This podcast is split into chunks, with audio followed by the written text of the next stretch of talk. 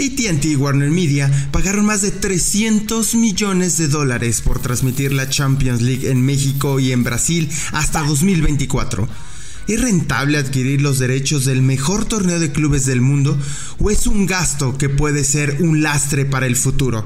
Te lo contamos hoy aquí, en Negocio Redondo. Bienvenidos. Esto es Negocio Redondo, un podcast de Footbox. Hola, ¿qué tal? ¿Cómo están todos? Bienvenidos a un episodio más, a un show más de Negocio Redondo, su podcast de todo lo que habla de industria deportiva enfocada al fútbol, negocios, tecnología, finanzas, acuerdos, derechos de transmisión, por supuesto todo lo que tiene que ver con innovación. Y bueno, pues esta semana, como sabes, es muy, muy especial.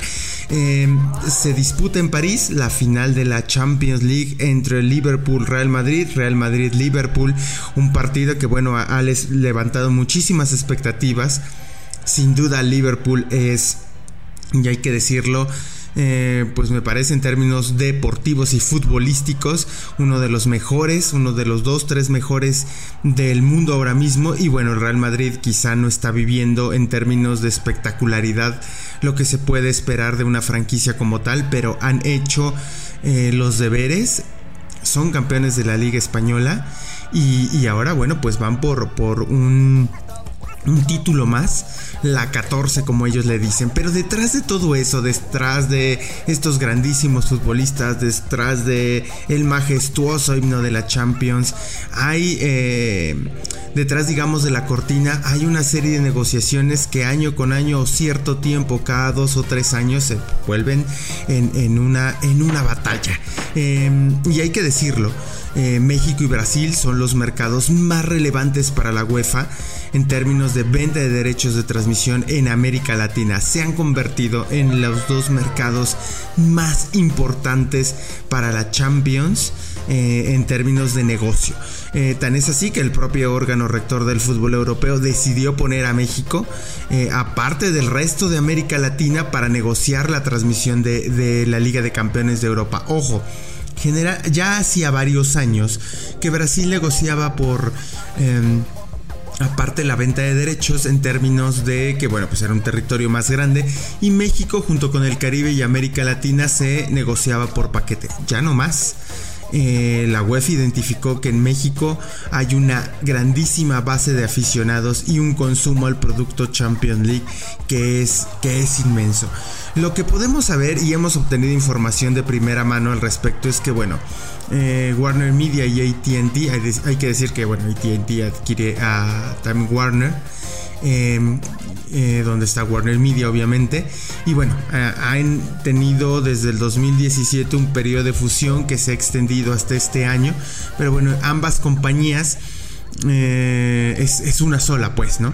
Y se pagó entre 300 y 350 millones de dólares por los derechos de transmisión del torneo para dos países, para México y para Brasil. De eso estamos hablando del negocio de la Champions League. Em, en el caso de México, por ejemplo, bueno, decidió em, no solo que se transmitiera por HBO Max, sino también por TNT Sports, que llegó justamente este año al mercado mexicano. Ya, ya está en Brasil, ya está en Chile, ya está en Argentina el canal.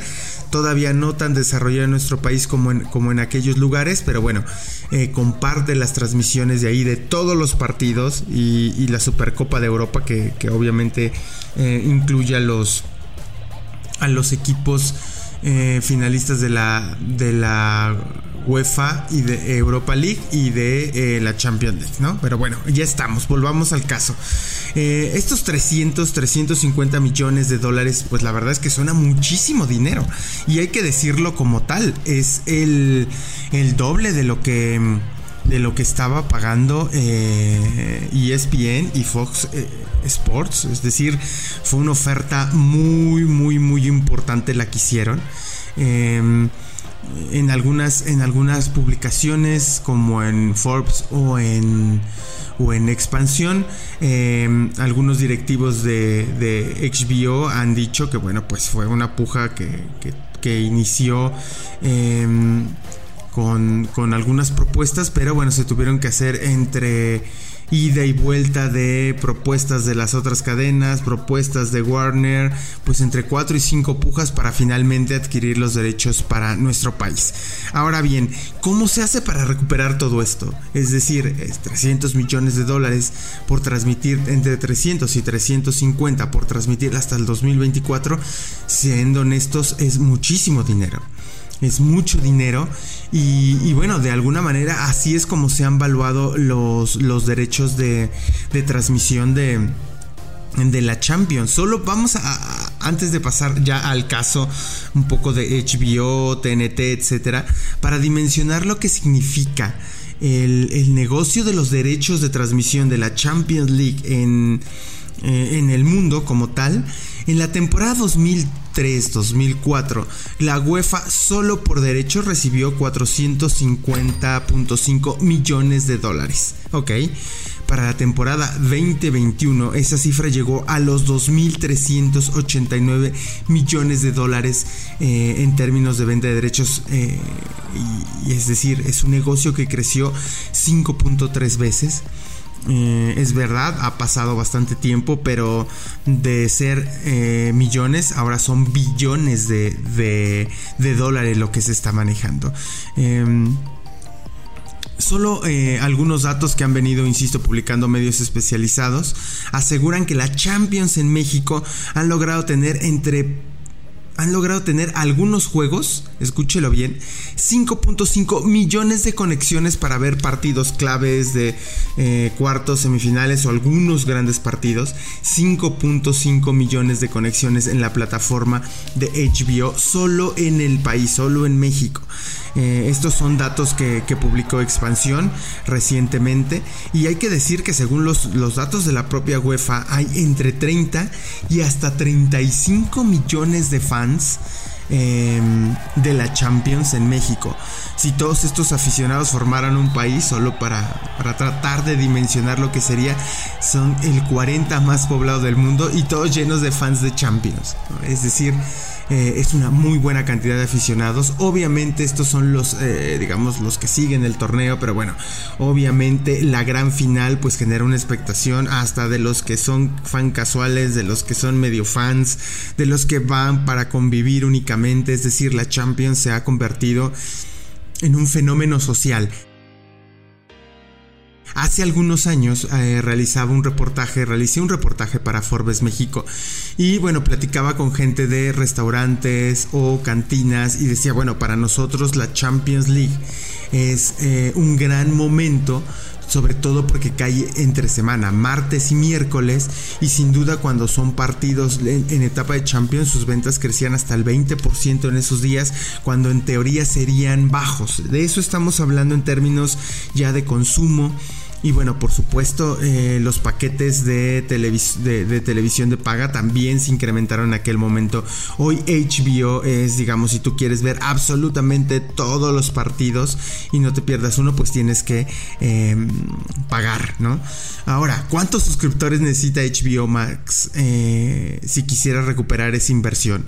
Veamos, tiene al menos en México dos planes, 99 pesos y 149. Vamos a poner lo que es una media de 124, que son aproximadamente 6.25 dólares. Ahora, ¿cuál, eh, ¿cuántos registros necesita para recuperar esos 300 eh, millones de, dólares. Vamos a suponer que ah, en este ejercicio básico hay que incluir a Brasil, que obviamente los precios son diferentes, pero bueno, tomando estos 6 dólares, 6.2 dólares como base, eh, estamos hablando que ya sea entre México y Brasil se necesitan eh, al menos entre 48 y hasta 56 millones de suscriptores para pagar esta cantidad. ¿Es rentable? Por supuesto que la compañía es mucho más que fútbol. HBO, la plataforma, eh, tanto en México como en Brasil, es mucho más. Y al final del día es un paquete donde, bueno, todo, todas las suscripciones llegan a la bolsa y es difícil decir, o, ah, pues estos cinco son de Champions, esto es de eh, alguna otra serie o alguna otra producción original. Entonces de eso estamos hablando. Y también hay que, hay que mencionar que, bueno, pues eh, una de las cosas que nos parece como más relevante una de, de, las situaciones que nos parece también, eh, insistimos, muy importantes es que todas estas plataformas realizan estas inversiones focalizadas, obviamente con perspectivas a futuro y entiendo y, pues que, esta, esta, esta, gran inversión por contenido que es la Champions League pues les va a generar ingresos y, mayores recursos, pero al final del día eh, hablar de que se necesitan solo para este producto, digamos, ¿no? Para 48 millones de suscripciones, pues es una grandísima cantidad. Em, Ahora hay que decirlo, de CU, eh, que es una consultora de temas de telecomunicación, detalló que en el 2021 el país, aquí en México, hubo un total de 12 millones de suscripciones, de los cuales 63 de cada 100 serían de Netflix, 13 para Disney Plus y 9 más para HBO Max. De hecho, estas dos últimas plataformas, Disney y HBO, ocupan el segundo y tercer lugar respectivamente. Esto si lo traducimos a suscripciones podemos decir que en 2021, según datos de esta consultora, HBO tuvo eh, unos pues, poco más de eh, un millón de suscripciones, entre 1.1 1.6 millones de suscripciones eh, en el país, ¿no? A nivel global, los registros de HBO como plataforma crecen exponencialmente. Por ejemplo, para finales del 2021 tenían un total de 73 millones de suscriptores y en el primer trimestre del 2022 ya eran 77 millones, de los cuales, informó la compañía, 27 eran fuera de Estados Unidos. A decir de, la empresa, gran parte de ellos de América Latina. Supongamos que ahí están estos, estos, eh, pues bueno, en un año 27, bueno, tienen 27 millones de suscriptores fuera de Estados Unidos, ¿no? Y el crecimiento anual es, según los datos de la propia, de la propia plataforma, tienen 13 millones de suscripciones al año, es decir, pues bueno, les llevaría pues aproximadamente... Em, tres años y medio lograr esa meta de los 48 millones de suscriptores, lo cual, bueno, pues de a poco tratan de, lograrlo. No es poca cosa, insisto, no es que eh, solo se necesiten esos millones de suscriptores para pagar, digamos, toda la inversión de Champions, es un conjunto, hay un montón de series de contenido original, etcétera, por el cual las personas o los usuarios deciden suscribirse. Em, ahora, hay que decirlo, es un mercado muy, muy grande el mexicano según eh, el Instituto Federal de Telecomunicaciones, los ingresos en plataformas de streaming superan ya en el país los 1.800 millones de dólares. Eh, es impresionante lo que ya se va eh, significando esto. según algunas perspectivas, por ahí leía que se pueden superar los 115, 125 millones de suscriptores a plataformas de, streaming o de OTTs en para 2025 en el país, es decir, es una industria que va en crecimiento y seguramente toda esta serie de data es lo que vio HBO más a través de AT&T Warner Media para detonar todo este, este producto de la Champions League. Sin duda, eh, no ha sido fácil para HBO porque seguramente como, como ustedes saben ha habido fallas en las transmisiones, se han caído. Claro, no es lo mismo subir un contenido grabado y subir toda una serie y una temporada a transmitir en vivo partidos de fútbol donde bueno pues te pierdes un minuto te pierdes bueno exagero te pierdes una jugada y pues bueno ya el usuario está obviamente eh, eh, protestando por eso, ¿no? De alguna manera, este, esta prueba de eh, la final de la Champions de Liverpool contra, contra el Real Madrid será eh, otra, otro obstáculo o digamos, no, no, no es obstáculo, sino otra prueba más que debe superar la plataforma. seguramente tendremos más de 5.5 millones de conexiones.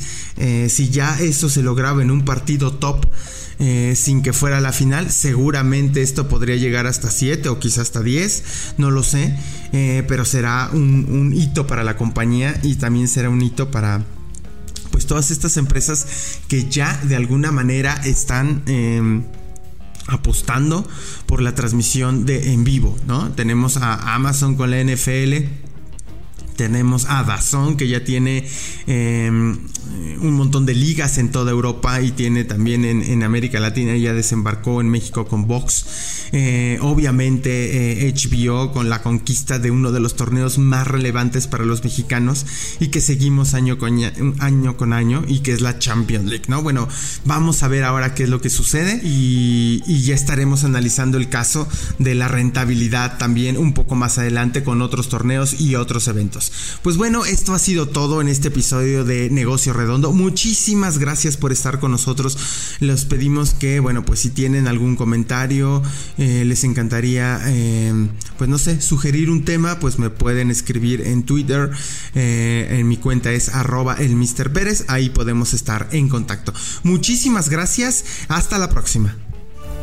Esto fue Negocio Redondo con Iván el Mr. Pérez, exclusivo de Footbox.